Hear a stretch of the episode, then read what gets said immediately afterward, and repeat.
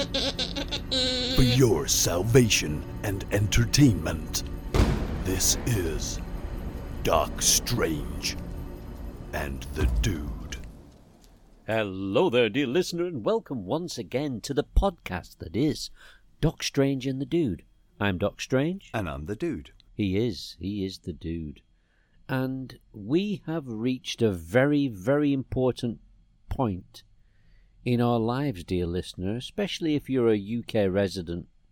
Uh, you're a resident of, of England. Um, we have reached this point now where we're out of the EU.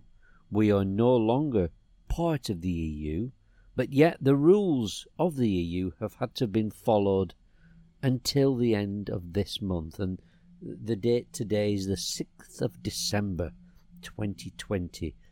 And in just a few short weeks, not only will we be out of the EU, but we will no longer be expected uh, to continue with uh, the laws and the regulations of the EU. And that puts us in a very interesting and not exactly beneficial position. So, dude, what have you got to say about this no deal? Well, what haven't we already said, dude? And this is probably the point of this episode that we've spent the last four years warning people that the worst possible outcome would be no deal. It looks like no deal is what we're going to get. There's still last minute talks going on, and there's witterings about maybe something might be agreed.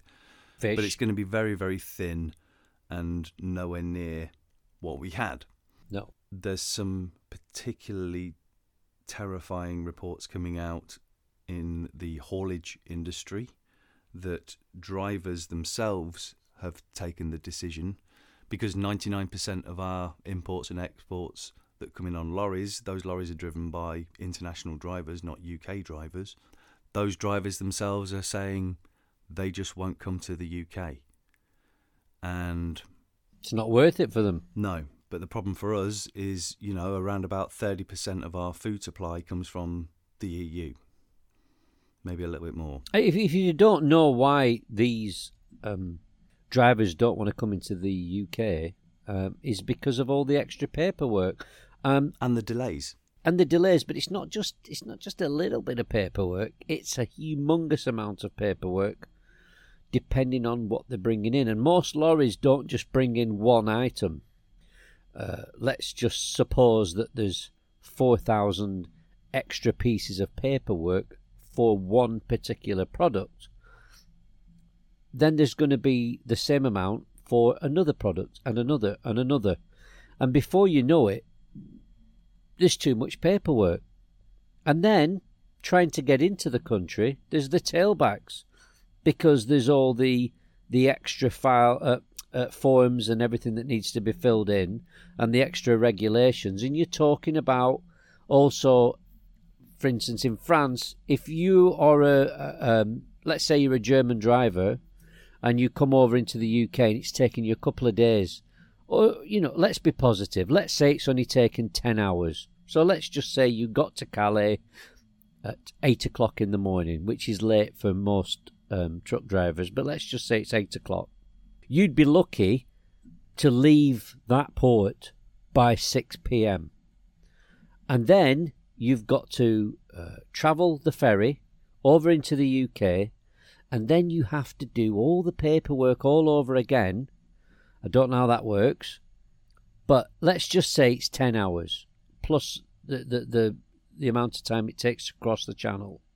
And let's just say they're free then to go off and drive. It's already like 9 or 10 o'clock at night. They're not going anywhere. So they have to park up. They have to get a good night's sleep. You can only drive so long before you have to stop by law. So let's say they have to set off the next morning. Now, most drivers, they try to get their eight hours sleep in. They have to set off. Let's say they get up at six o'clock in the morning and they go off and they do their driving around the UK, dropping off whatever they've, whatever they've got. Coming back to Dover and then getting over to France, they're going to find themselves in a big tailback. There's going to be lots of other lorries ahead of them, and they're going to have to queue. And these queues could be a day, two days, who knows? Yeah. But let's say it's a Friday, and it's a Friday, and in Dover, maybe they're working 24 hours a day, seven days a week. Not so in France. They finish at five o'clock, four o'clock, whatever time on a Friday, and they don't start again until Monday morning, which means that driver, the European driver, has now got to sit in traffic or sit at Dover all weekend before he can get back into Europe. Why would he want to do that when he can drive to any other country land based within the EU with none of this, no waiting around, no tailbacks, no extra paperwork, in and out? Why on earth would they want to come to the UK? Well, the context as well for what you're saying is that drivers are paid by the mile. So all that time that they're actually sitting doing nothing or waiting for that paperwork to be processed, they're not earning any money. They're paid by the mile. So that's why any delay will impact on how attractive it is to work in this country and to, and to bring stuff to this country. And for anyone that, that Are you comes telling me European drivers don't want to work for nothing? Exactly. Yeah, they're not. They're not just doing it for the love of the road. Um, and for anyone that says, you know, this is Project Fear, you know, we know this is the case because there are countries that are on the edges of the EU, and this is the process and the timescales that you face if you're crossing those borders when you're a third country. And these are in places where those systems are long established, and the people there are trained to do that paperwork. We have no one to do that. We're importing people from other countries to come and do that work because we haven't had to do it for over 30 years. No one's trained to do it, and no one even knows what our forms are now going to look like because the government's not bringing them out because they're trying to do this last minute negotiation bluff. So it is a real, real threat. In 1992, I had the pleasure of driving around Europe um, with a, girl that I met um, in Oxford at a youth hostel. And I was travelling at the time. I'd just come back from Santorini and um, I was in Oxford. And uh, she'd put a, a, a notice on the notice board saying, a travelling companion needed. I'm going to drive around Europe Yeah. and I want somebody to second me, be my co-pilot. And I I replied and I said, yeah, well, you know, let let's go out and have a drink and see if we get on. And we did. And uh, Michelle and I got on very very well. Um, she was put it this way, she wasn't a girly girl. She was more of a man than I'd ever be, but in a in a in a girly way. And um, and so we there was nothing going on with us, but we travelled together and we looked after each other until I got so much on her nerves that you know she abandoned me. Uh, but that that that is that's another story. But it, it it took some time. I remember vividly the the day that we decided we were going to drive into what was then Czechoslovakia, Mhm. and uh, Czechoslovakia was not in the EU as as far as I can remember, but I do remember um, the EU flag being flown on the German side of, of the Czechoslovakian border. And the reason that we really wanted to go over there was because we were skint and we were told that uh, our money would go a lot further if we were in Czechoslovakia because they were they, they were pretty poor. Right. And uh, so we went over there, and I think we spent a full day at the border crossing, having paperwork checked, having our vehicles checked. They went through everything with a fine tooth comb just to make sure that we weren't smuggling, just to make sure that we were who we were. The fact that I was from England made no in, no difference.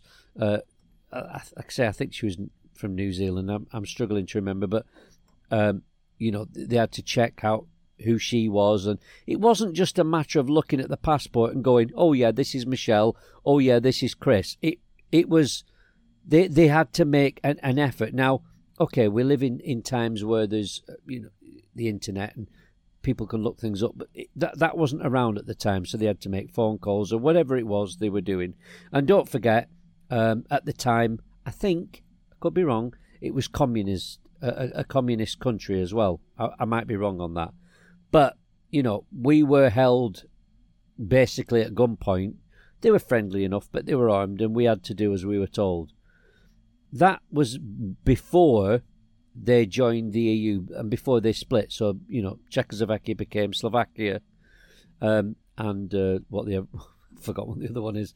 Um, but you don't need that when when you're travelling from Germany into the Netherlands or into Belgium or into France. You just wave, "Hello, how you doing? All right, come in, no problem." Yeah, no more. Who who doesn't want that? Who doesn't want that simplicity of travel? uh, I don't want to cut you off, but we, we, we've already headed off kind of where we normally head uh, with the podcast, and we'd had a little chat before saying that we thought we were maybe going to talk about a diff- taking a different direction with what we do. We are doing. We're, we're, we're going to go positive. So everything that we've talked about over the last 31 podcasts, you know, could be construed as negative. Uh, I mean, it's factual, you know, but not exactly what we do. I mean, the thing is, dear listener, you probably don't know this, um, but uh, the dude and I are actually quite funny. allegedly, yeah. Yeah, allegedly. We we spend our whole time, all life making people laugh. In fact, there's not a day goes by when I don't attempt to make somebody smile or laugh. But you wouldn't think so listening to our podcast. In fact, you'd think we were a right pair of miserable old curmudgeons um, because all we've been doing is pointing out well, the bleeding obvious.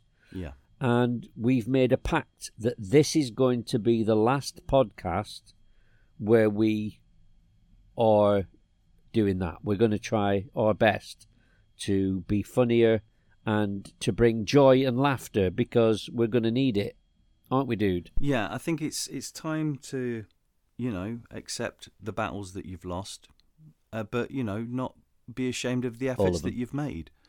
Um, and now we need to start actually looking after ourselves a little bit. And the point of that first discussion is, you know, there is shit coming and we need to be ready. But yeah. if we're not careful, it will break us. And this last week yeah. has, you know, nearly broken me, to be honest. How's that, dude? Well, on pretty much every scale.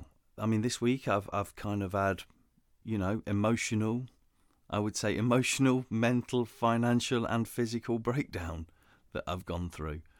Um, and just to kind of tell you what I mean by that is, you know, at the start of the week, kind of well after we'd done our last podcast and we'd been to, you know, some political meetings and been a bit disillusioned there, I kind of was spiritually losing the will to live in terms of the political fights that we're fighting and decided I needed to do something different and, and back you know back down a little bit. Um, on Friday, uh, while I was I woke up um, and saw what would a lot of people might have thought was a ghost, but essentially like a shadowy figure over me, and I you know ignored it. Went to the loo, thought oh, I must have eaten something dodgy before I went to bed. And then woke up a bit later with the same sort of figure, but feeling like it was pressing against my chest and uh, like there was a real presence there. And I was like, "What is going on? I'm, why am I hallucinating?" I checked my house for carbon monoxide poisoning. You know, I was like, "That was so vivid. That's not normal." And going, "Okay, well, I must be stressed." And then last night, um, I was just quietly watching TV for a couple of hours with my wife. I went upstairs to go to the loo, and all of a sudden I had a shortness of breath. Um, I went dizzy. And the next thing I knew, my wife was standing over me, waking me up because I'd passed out and collapsed on the bathroom floor. Um, I'm all right. It was a, you know, a one-off, and I'll be checking in with my GP tomorrow just to make sure there's nothing more serious. But can I just ask you a question? Of course. Very seriously, was was this a furious wanking incident? no, as I said, I had one hand on the wall steadying myself, so You know that shouldn't have been a problem. Okay. Um, but yeah, I, I kind of woke up. I'd only been out. But for you're all right now. Yeah, I'd only been out for a couple of seconds. You know, my wife heard the crash and immediately came running upstairs. I felt, I, I genuinely, I didn't know how long I'd been out for. I, I felt like I'd been out for hours. Like I was disorientated. I didn't know where I was. Um, but I've spent a day resting up, you know, and I feel literally like my normal self. If and I have to, I have to say, I don't know how I landed, but my back's felt a little bit better today. uh, weirdly, I think I must have naturally, you know, something must have just realigned a little bit. I feel a little bit better in, in That's that. probably the the closest you've had to exercise in a long time. Well, closest I've had to treatment for a while, certainly. Um, but but no, uh, obviously, yeah, I'll be doing a full checkup tomorrow once the GP's about, just to make make sure I'm all right. So don't worry. But I do think it's a culmination of the stress build up that I've had for the last four years. You know, my life has absolutely changed since the referendum. You know, I went from being a shop manager through a shitload of you know really unsuitable jobs that physically um, broke me, and uh, and the stress of it all, you know, ramping my tinnitus up through the roof and and you know putting me to where I am now. So it has had an you know I, I've got to recognise the detriment it's had on my health over the last four years, and what's coming is going to be hard. So I need to be prepared. And I don't think us discussing it like we've been doing is going to be healthy for me. And I, and looking at we no deal ahead, it doesn't look like what I'm saying is changing people's minds either. So I need to start doing something a little different. I think everything that we've done has had a glimmer of hope to it. That you know, even though things are going bad, Yeah. there's a chance that somehow, some way, we're going to get pulled out of it. And I think we've reached a point now where there is no hope. The hope has gone. You can forget that because whatever we thought would save us isn't happening. Yeah. And so where we are now is the worst possible scenario, which is leaving a, a club that we were members of very high standing with, who had not only um, control and a, and a massive say so in what what went on there, and, and a and a and a vote that you know we could vote uh, along with all the other members. And yes, we paid membership, but we also gained through being members. We've basically we had power. got rid of all of that. Yeah, we had power. We've got rid of all of that, and we've spent more leaving the EU than we ever did as members for our membership. Mhm. That that's been surpassed. So, you know what we paid to be a member for the benefits, we've wasted, and I say we, I'm talking about the Tory government, have wasted to leave the EU, and there is absolutely no visible benefit Nothing to to, leaving For for us. Yeah, nothing. Nothing, nothing for us. Um, it is, of course, a great big tax fiddle. I've said it from the beginning. Thanks to the Panama Papers and the, the Paradise Papers and everything that was in there, whether it was David Cameron's dad leaving him a fortune and offshore um, offshore accounts, to everything else that's going on, the web of deceit and of corruption is unbelievable but it's documented. It's it's there, and nobody nobody bothers to look. Nobody is doing anything about it. The Nobody the in power. security services, Yeah. the police, they have got their hands tied, and there is nothing they can do while this criminal cabal is doing what it's doing, which is raping the United Kingdom. You know, you look at Rolls Royce. Rolls Royce has been has been sold off to a, an Indian company, uh, and and the Indian company is owned by the father of Rishi Sunak's wife. Yeah. That's what the fuck. I know it's it, it's beyond satire, and th- this is the thing. You know, when people say, "Oh, satirists and comedians, you must love Brexit and COVID and you know Trump and these sort of things. There's things," nothing nothing funny about this. Nothing funny at they, all. they parody themselves before you even have a chance, and it's so ridiculous that it, you can't believe anybody would believe it. So how can I come up with something more unbelievable than what they are actually saying and doing? It's it's an impossible task, which is why you know it's been hard to make this funny. Yeah, because they well the, the thing is uh, they play both sides. Uh, so whatever the narrative is, they'll they'll say one thing, but they'll also say the absolute opposite as well. And then when you look back at it, they'll choose to point you to where they were right. Yeah. Like a like a bad fortune teller will say, "Oh yeah, you know, Arsenal v v Manchester." I don't know anything about football, by the way, at all. But yeah, Arsenal v Manchester. Arsenal's going to win. But then they'll also say, "But Manchester's going to win." Yeah. And then when when they look back, they'll say, "Well, I see. I told you that Manchester's going to win." Yeah, but you said Arsenal's going. to... Yeah, but I said Manchester's going to win as well. So you know. Yeah. And it's that kind of mentality. Well, they're saying both things. They're saying everything. So they're covering all the bases, so that when when you look back, you go, well, yeah, they oh they did say that, but they also said everything else as well. Well, in the case of you know satirizing them, you know we've been saying for a long time that these people are fascists, and so your natural instinct would be you'd portray them as like Nazis, for example, and then mm. you look at their manifesto, and it's the same as the National Front from the 1970s. End immigration, 70s, make yeah. Britain great again, leave the uh, common market. It's all policies of the National Front in the 1970s. That's the government we and have. And if you today. don't believe us, look it up. yeah, that's that's the government we have today. So I go, I can't satirise it because that's there is no joke. That's what they are. I never liked Margaret Thatcher, uh, and I'm sure that if I was around at the time, I, I might have liked Winston Churchill a little bit if I didn't know any better. But the fact is, uh, they would be turning in their graves if they knew what was going on now the fact is, not only did our grandparents and great grandparents fight fascism, but it's been welcomed with open arms as the norm. And we have got we've got a fascist government. I watched a lecture um, the other day on Brexit and the end of empire, and how it's the myth of our empire history that's given us this sort of self assured notion that's got us into this position because we don't know our own history.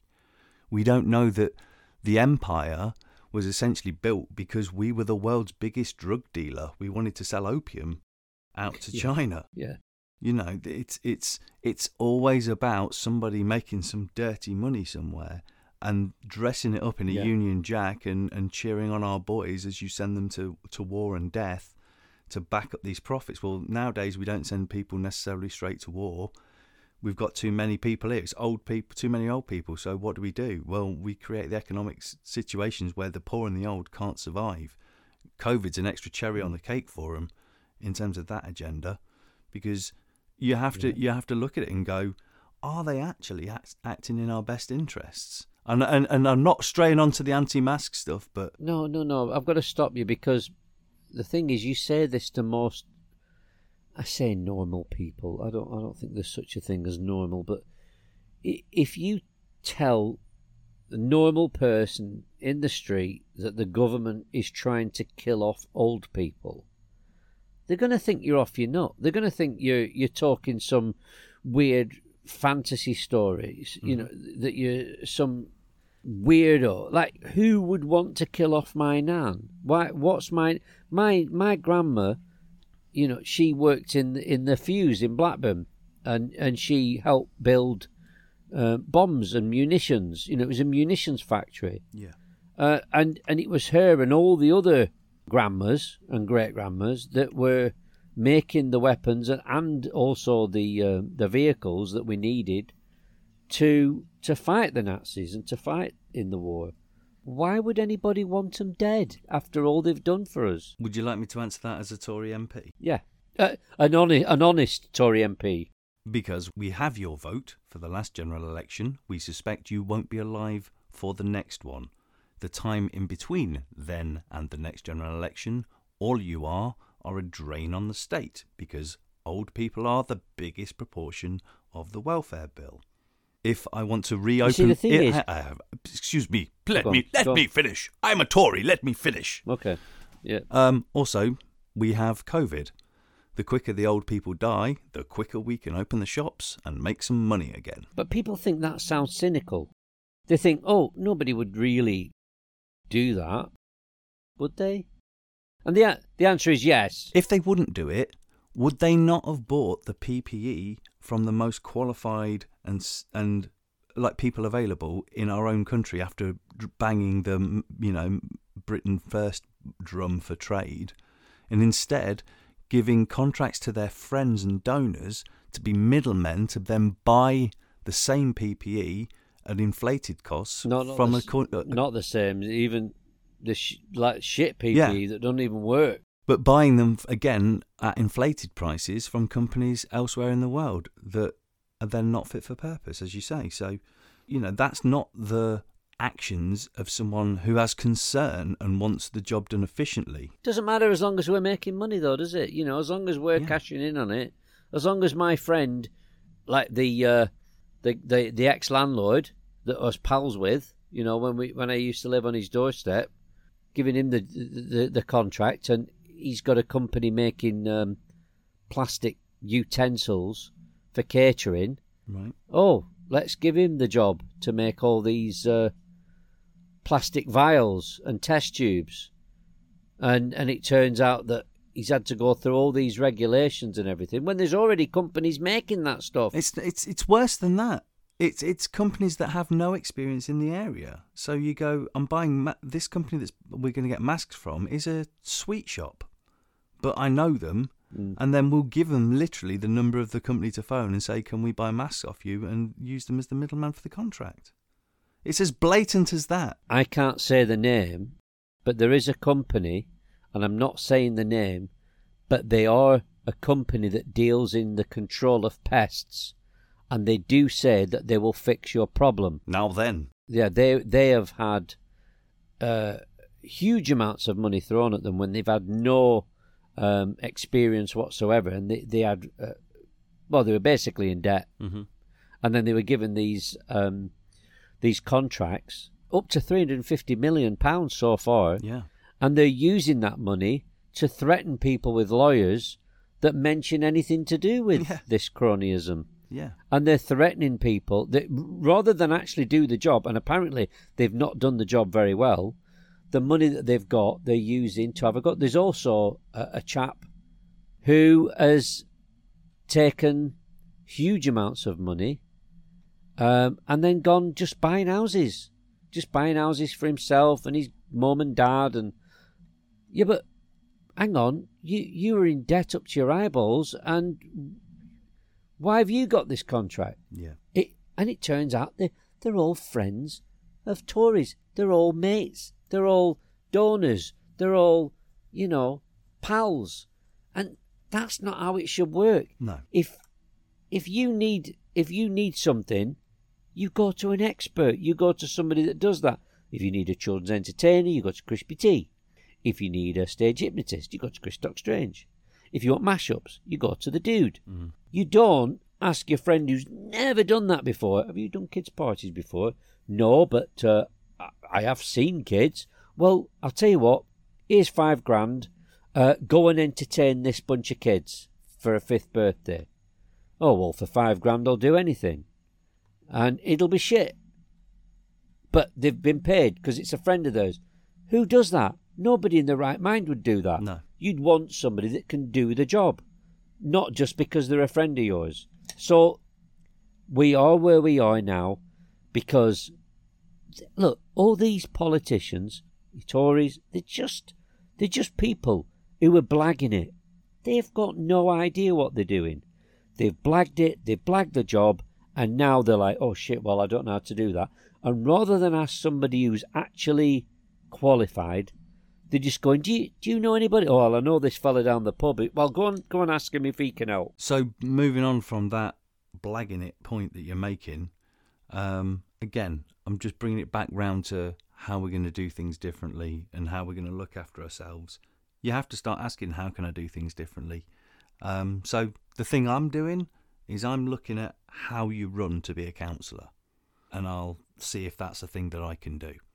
I'm not sure another middle-aged white guy like me is what's needed, but if it is and there's a space, I'm.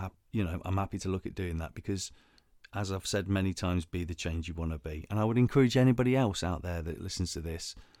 Chances are, if you've tuned into us, then you know you're at least curious enough to try and find some perspective as to what's going on, and you might bring a different view yourself to a situation that can be helpful, or at least a little bit of competency, and certainly a little bit of integrity to what we have now. So go and have a look, see if that's your thing. Hang on, if you know somebody that you think, do you know what, this guy or lady or whoever, she, him, her, they, whatever, this person's really passionate. Mm-hmm. This person has got their finger on the pulse of the nation. This person cares for other people. Have a word with them and say, do you know what? I think you'd make a really great counsellor. Yeah, that's a really good. Because thing. just, yeah, just like when you watch um, Britain's Got Talent or X Factor and somebody's singing and they'll say, so, um, why do you want to be a singer? So, well, do you know what? I, have sung all my life and, um, and people have said I'm a really good singer and I, I never even realised it. And people keep saying you want to be on, on this show and, and I just, I never even thought of myself as any good. Mm-hmm. And then they open their mouth and, oh my God, they've got the voice of an angel. And they didn't even know it. You might know somebody who is perfect and think, I'd rather have this person in charge of the country than the Muppets that are in charge of it now. I'm going to big them up. I'm going to tell them how great they are. And you never know. All you've got to do is make people feel good. And they don't have to have the confidence to run for parliament. Like I No. say, there's load next No. next year. There are loads of local council elections coming up for grabs, and thousands, thousands. and as well as those, there are the, the all the metro uh, council elections as well. There is loads of police commissioning and you know all that sort of regulatory, loads of different regulatory bodies that are that are elected positions and that that political parties need people to be there and to stand for them because otherwise they'll just go to the Tories because they'll put someone up. So we need Yeah. people from other political persuasions, whatever you know it is, to get in there. Yeah, it doesn't matter whether you're whether you vote Labour or Green Party or SNP or Libs, wh- whatever. whatever. Yeah. You go for who you believe in, and you stand for them, and you say, "Do you know what? I'm willing to do something for my community because this is how we get change. We get change on a on a macro level, doing it." For the, for the people that you live with, doing it for your community, standing up for people and saying what needs to be said and, and, and, and making sure that they have a voice. That's what you need to do.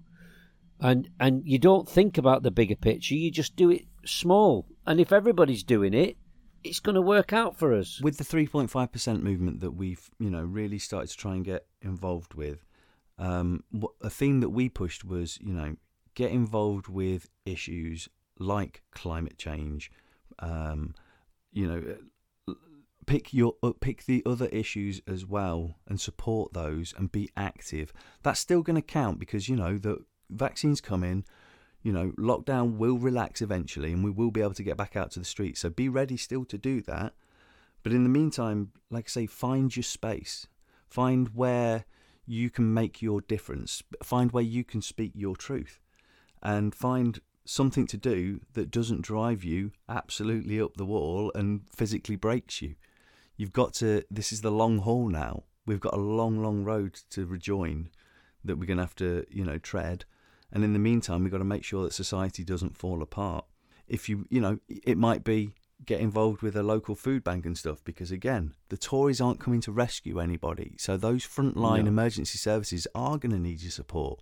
If you can't physically go out and do it, give them some money. The Tories are rushing to the food banks for the photo opportunities to go, hey, aren't I great? I'm supporting a food bank.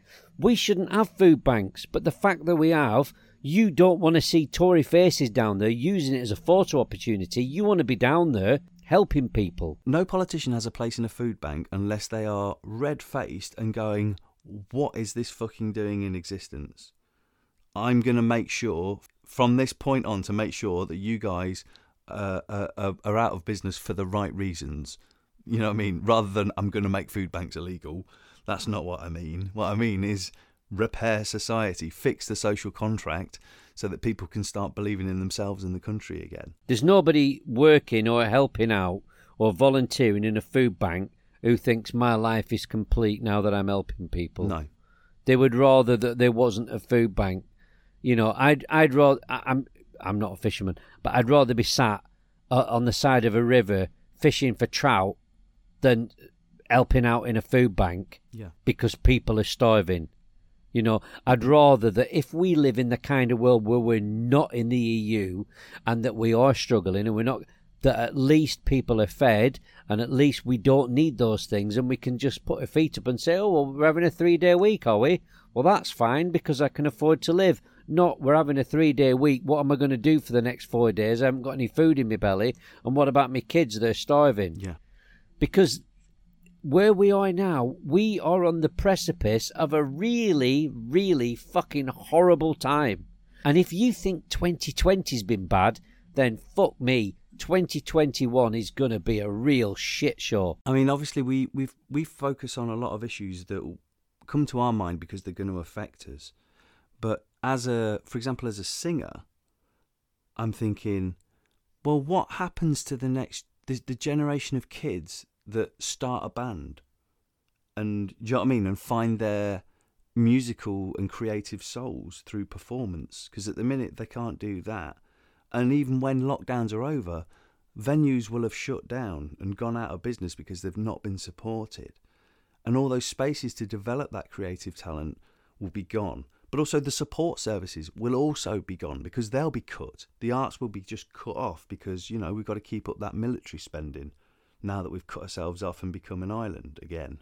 When I say we've got to take care of ourselves again, you've got to Take care of each other. outside of your demographic as well. And so if you see a group of kids, you know, out on the street like kicking some bottles down the thing, don't be calling the police or whatever. Do you know what I mean? Think what how, what can I do in this area to actually give some provision? You know, do we need to start youth club availability and things like that for people again? Is there another way to do that sort of stuff? I saw some developments about you know ideas of developments for city centres and saying, oh, we should make them. We'll be able to make them more green, open spaces.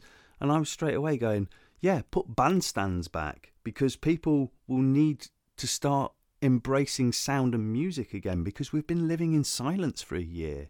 We've been living in hmm. isolation for a year. We need to start learning how to interact again and, and as they say, music be the food of love. Play on. Do you know what? I, I actually remember the bandstand in Queen's Park um, in Blackburn, and it was one of those things where a lot of the time there was nothing going on, and we used to play in it, and you know they they put signs up, you know, saying you know don't don't play in it. But it was, if it was pissing down, you know, that's where you'd find us all sat in there. And I'm talking when I was like eight or nine. You know, we we Yeah. were out and about doing stuff. We were we were out playing. You know, make make sure you're home for for tea time or before it's dark. You know, and we had no mobile phones or anything. That you know, we'd have two pence in our pocket so we could make a phone call in the post box, uh, post box, phone box if we had to. But the, the bandstand, we used to actually have bands. I mean, it, it might have been um, Salvation Army, who sorry, I've got to do this. Salvation Army, who uh, who do their. Uh, if if you don't know why I'm spitting about the Salvation Army, you need to look them up. They're uh, yeah, they're not the happy bunch I thought they were once, but anyway, um, yeah. So they'd be doing all their. Uh, on, on was it onward Christian soldiers and, and doing all the religious stuff, Uh-huh. but then every now and again, you know, you'd have somebody playing in there. Like that's that's a brilliant idea. You know, having outdoor spaces. I mean, look, look the the vaccine. They say the vaccine's coming. Most people aren't going to get it until the summertime. Uh, it's great that it's out. It, it's been pushed through a little bit because it is an emergency. Let's hope it works. It's not going to be 100% effective. It might only be 40% effective, but anything's better than nothing, right? Well, it's still not going to get round the whole population. I mean, it turns out Iceland's going to be storing it. Um, it's coming from Germany, uh, thanks to Pfizer, and uh, Iceland, also a, a Tory company, coincidentally, you know, they've uh, stepped up to the plate and they're going to be storing it. Well, you know, thanks Iceland, that's great. Uh, but this this vaccine has to be stored below 70 degrees, um, so minus 70 degrees Fahrenheit or centigrade. I was never very good at math. Um, but it's mad that you're going to have to have a, like a supermarket storing the thing that we need to save the population. Once that's done, it would be nice to think that, or at least during the time they're doing it, that we can have some kind of a space where people can go to to get some entertainment because you can't go in buildings. And, and I have seen signs and, and, and uh, um, advertising for, you know, like parties in the park, you know, but it's still the whole social distancing thing and it's the whole masks and everything else, you know it's getting that across to the people seems to be really difficult. Um, in terms of venues, um, I was going to say car parks are actually pretty good because they're gridded out already for social distancing. Yeah. So party in a ideal for boot sales as well. Yeah, party in a car park. I think we should start seeing a lot more of them. Um, in terms of what you were saying about the refrigeration, of course, how this is reminds me of We've had such a constant torrent of new shit every day going wrong, we forget so much stuff that's happened in recent times. Because this time last year, we were in a mass discussion of what happens in the event of no deal for refrigeration of medicines. Yeah. Well, not and food as well. But before COVID hit, yeah. We were having discussions saying we haven't got enough refrigeration space in this country to maintain supplies of essential medicines. And now we've got to put all of these vaccines in as well, which means what's being yeah. cut? Is it people's insulin? Is it people's cancer treatments? Mm. Is it what's yeah. being lost and sacrificed for the space of the COVID vaccine? We need to have a word with Amazon because apparently Amazon owns more refrigerated units and freezer units than anybody else in the world. But I haven't heard anybody say, in re- in respect of that original problem, we solved that problem. It was just another part of Operation Yellowhammer that was kicked. You know, kick, the can was kicked down the road. Operation Yellowhammer being the government report on the worst things that could happen thanks to Brexit. Yeah, and now they're saying that's now the likely scenario.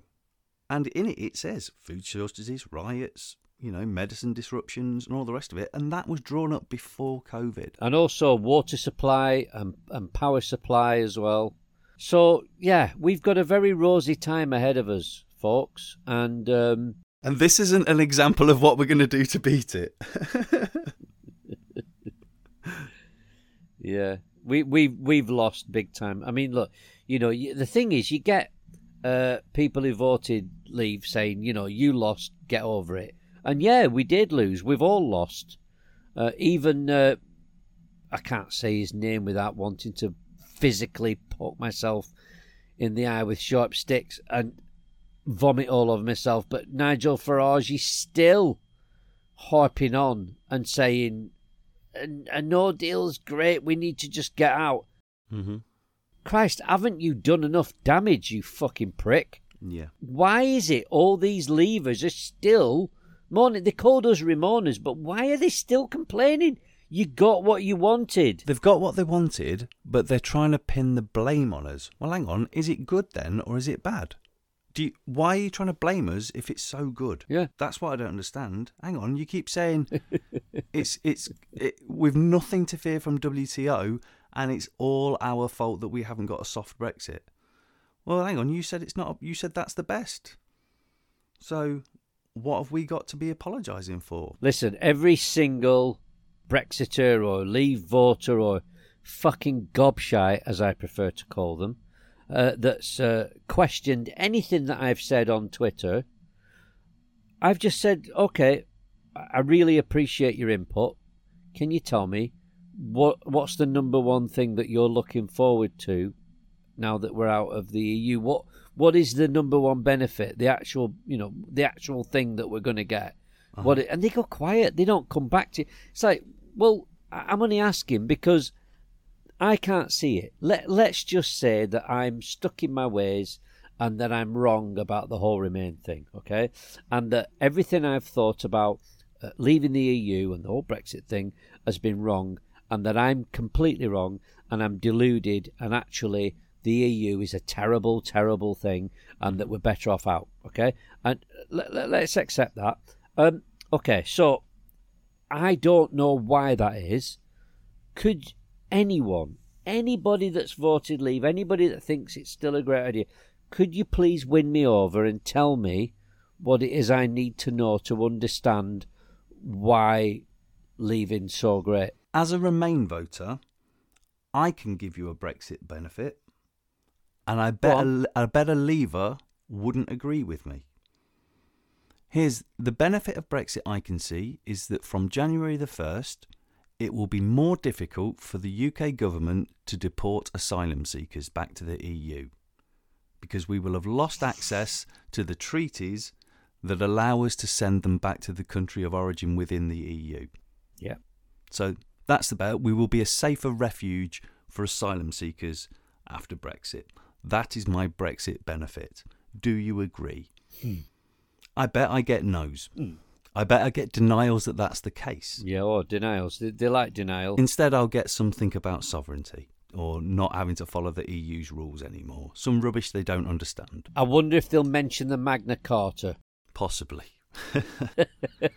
right. Well, I've, look, dude, that was that was a high that was a, a good thing. Maybe we should wrap up there. Listen, we're going to make a promise now that, uh, that this is our last negative um, podcast. We've said what we've said. We've done our best. Nobody's listened to. Well, some people have listened to us. You you might have listened to us, dear listener, but you know the the people whose minds need changing um, are, are still unchanged.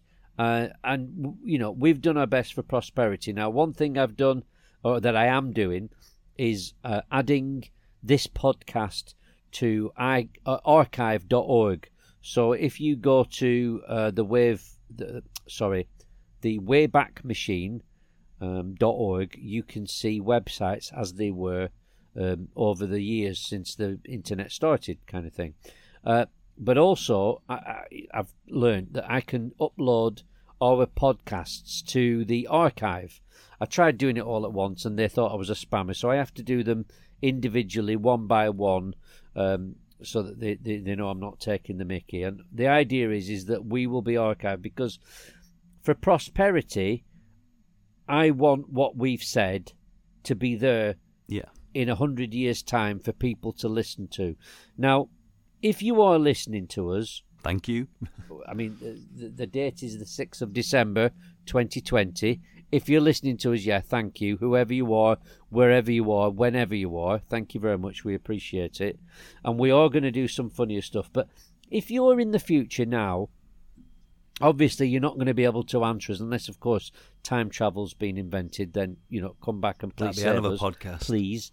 Um, ju- yeah, just just know that not everybody was intent on fucking up the planet. Yeah. You know, that it's all been about greed. It's all been about rich people trying to stay rich. It's all been about me, me, me, rather than thinking of other uh, people.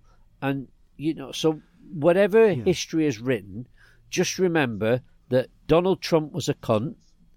Boris Johnson is a cunt, and the rest of them they're they're all just playing along for their own benefit, and the rest of the people are trying to just get by, and and and be reasonably good people, bringing up the families, doing the jobs, getting along, maybe you know going out and having a bit of fun, going on holiday. We're not about just fucking Yeah. up other people's lives like you know people in war torn countries who need to come to the UK because they're desperate. And by the way, if you are listening in 100 years' time, the UK used to stand for the United Kingdom, which was Scotland, England, Ireland, and Wales. That probably doesn't exist anymore, but it was a thing, and for a while it was really nice. So if you are listening to us in the future, we send our love, we send our thoughts to you, and we hope that you've sorted out the, the whole thing with the uh, the environment, uh, you know, and and the burning pits of hell, and hopefully everything's fine because we do want you guys to be okay. We do want the future to exist, and we do want it to be a happy place. I, I'm a science fiction fan. You know, I've Yeah. always lived in the future. Um, and I don't want to think that this time now is going to ruin it. You know. Well, I think how we studied at school, uh, World War Two, and we said, how did good people allow the Nazis to rise? I think, you know, I hope that what we've done is at least a little bit of testimony as to answering the question of how did good people let Brexit happen.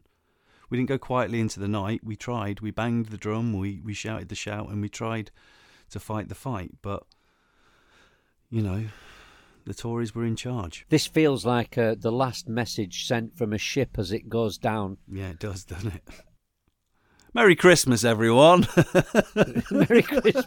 Merry Christmas. Fuck me, I'm I'm drowning. the, the water's the water's so salty. I think it, I think it's salt. I'm on a ship full of seamen, so you know. Um, but from now on, we promise we're going to do uh, we're going to do funny stuff. All right, we're not going to uh, we're not going to do all this uh, navel gazing. Um, we're just going to be stupid and take the piss from now on. So you will still get a mashup or two in a song. Yeah, mashup. Yeah, but also, you know, I'm I'm going to write more stuff as well, Mm-hmm. um, and we're just going to have a laugh.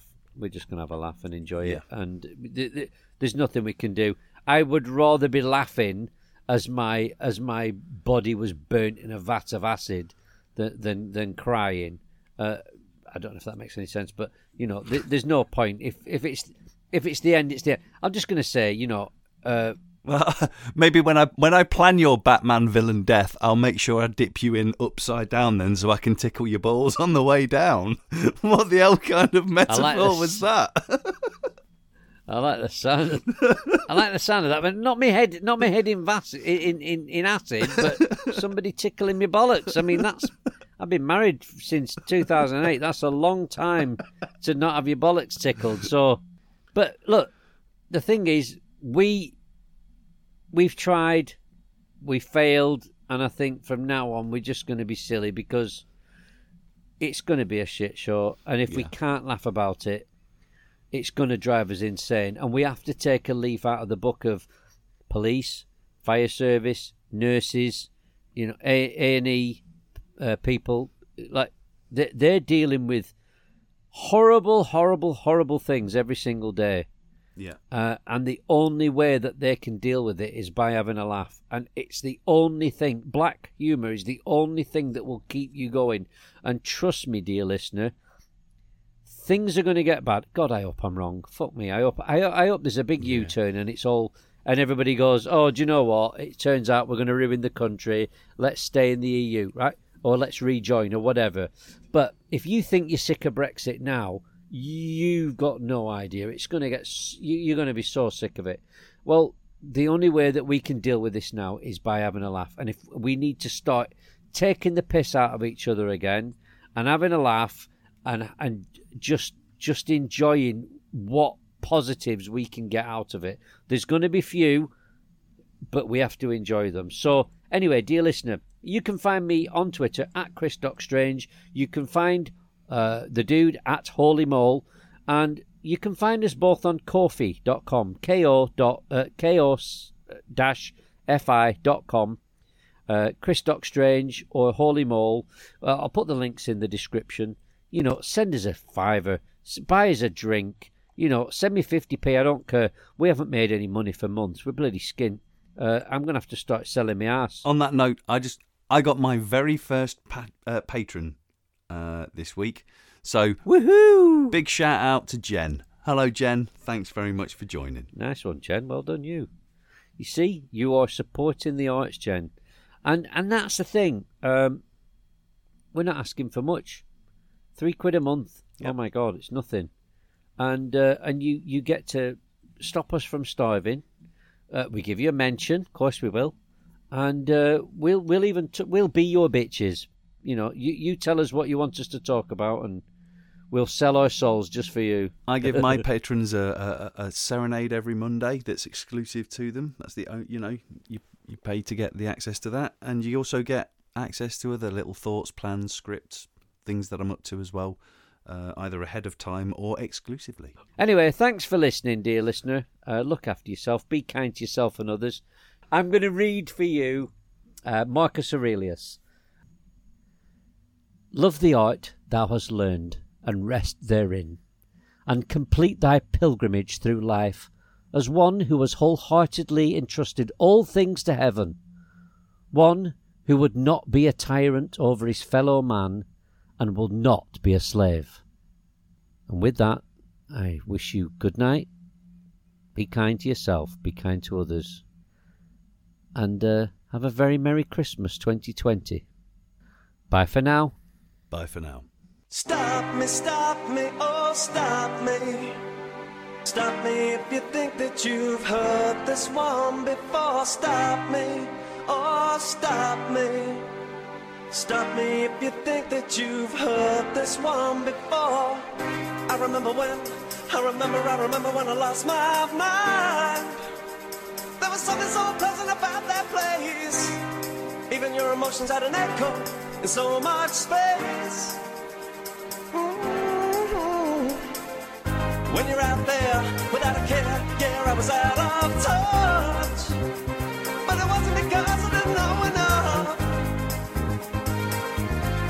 Knew too much.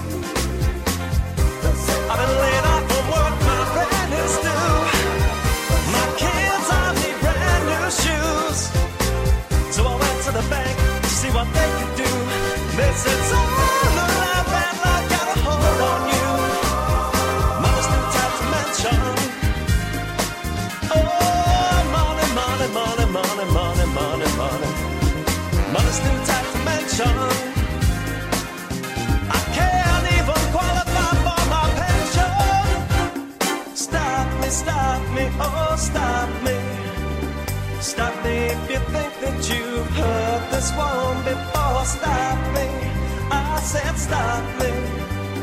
Stop me if you think that you've heard this one before. Sometimes it feels like somebody's watching me, and I have no privacy. Ten fly boss, one jam, nitty gritty. You're listening to the boy from the big bad city. This is Jam Hot. This is Jam Hot. Set me free, why don't you, babe?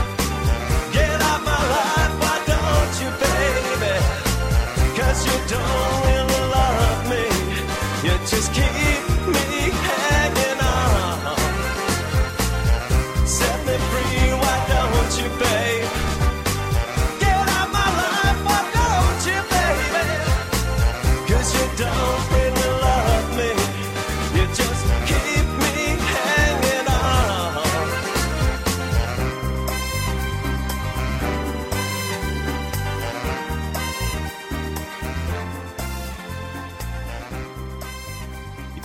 clarity in a world gone mad, you can tweet at Chris Doc Strange or at Holy Mole.